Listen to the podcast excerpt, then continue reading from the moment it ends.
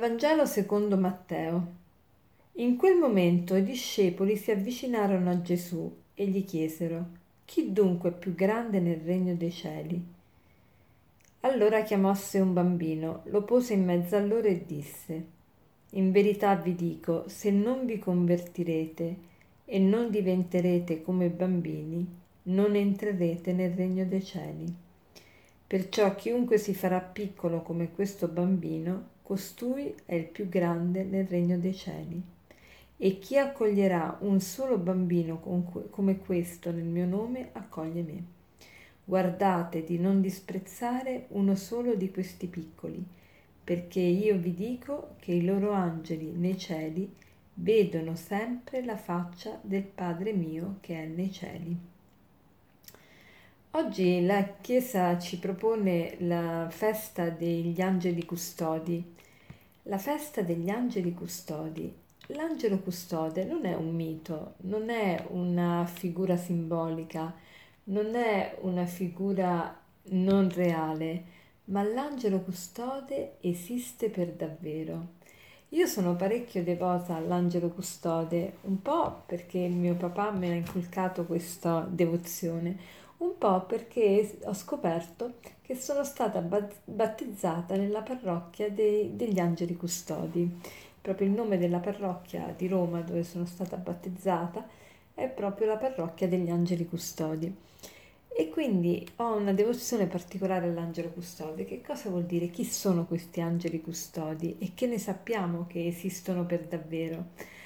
Allora, gli angeli custodi, lo dice giustamente già la parola, angelo è un messaggero, perché angelo vuol dire annuncio, infatti il Vangelo, la parola Vangelo viene proprio dalla stessa radice, e ehm, quindi gli angeli sono messaggeri e quindi sono persone, persone non umane, ma appunto persone angeliche. E che cosa vuol dire? Qual è la differenza?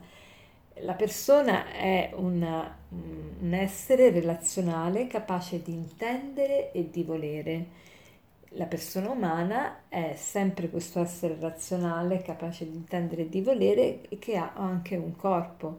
È un animale razionale, noi diciamo la persona umana.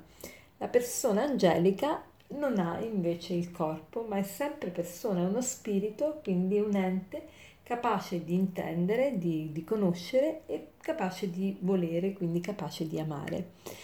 E ognuno di noi ha un angelo custode, cioè un angelo che lo protegge, un angelo che gli sta vicino. Ma che bello, non ci manca proprio niente. Nella nostra fede abbiamo proprio tutto quello che ci occorre, tutto quello che ci può servire per rasserenare la nostra vita.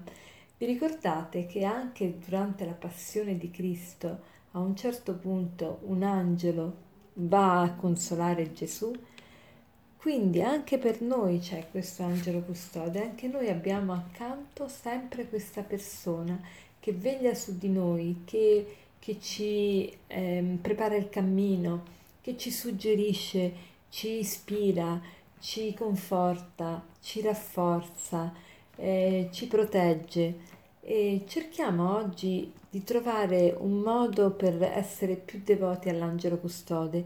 La Chiesa ci propone una preghiera che impariamo di solito da bambini, la, la cosiddetta preghiera dell'angelo di Dio, angelo di Dio, che sei il mio custode, illumina, custodisci, reggi e governa me che ti fui affidata dalla pietà celeste. Amen.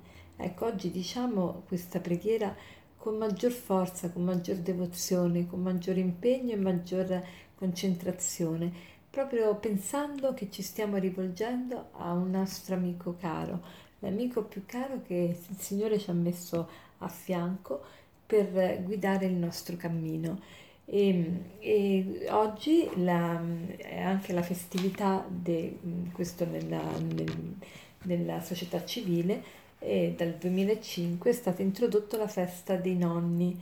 E è stata introdotta proprio eh, in, durante questa eh, celebrazione per la Chiesa Cattolica degli angeli custodi, proprio perché i nonni in certo qual modo sono come la parte visibile di questi nostri angeli custodi, perché molto spesso appunto custodiscono la, la vita dei loro nipoti.